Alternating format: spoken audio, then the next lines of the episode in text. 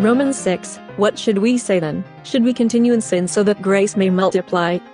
Was wollen wir hierzu sagen? Sollen wir denn in der Sünde beharren, auf dass die Gnade desto mächtiger werde?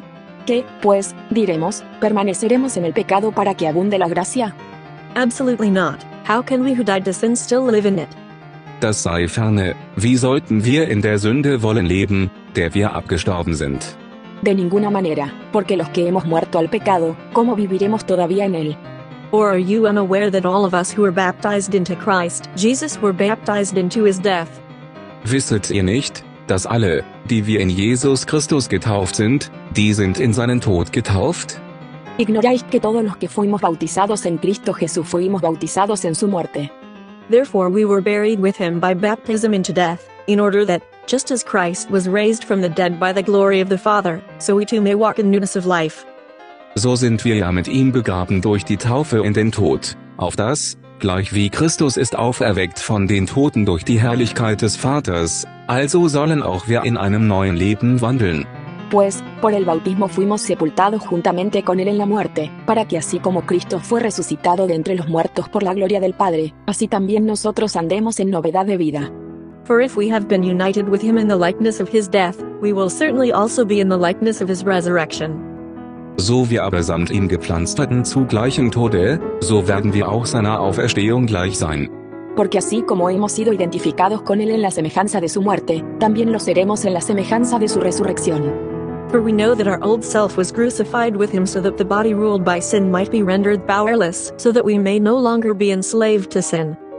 Dieweil wir wissen, dass unser alter Mensch samt ihm gekreuzigt ist, auf dass der sündliche Leib aufhöre, dass wir hinfort der Sünde nicht mehr dienen. Y sabemos que nuestro viejo hombre fue crucificado juntamente con él, para que el cuerpo del pecado sea destruido, a fin de que ya no seamos esclavos del pecado. Since a person who has died is freed from sin, Denn wer gestorben ist, der ist gerechtfertigt von der Sünde. Porque el que ha muerto ha sido justificado del pecado. now if we died with Christ, we believe that we will also live with him. Sind wir aber mit Christo gestorben, so glauben wir, dass wir auch mit ihm leben werden.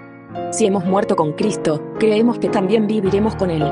Because we know that Christ, having been raised from the dead, will not die again. Death no longer rules over him.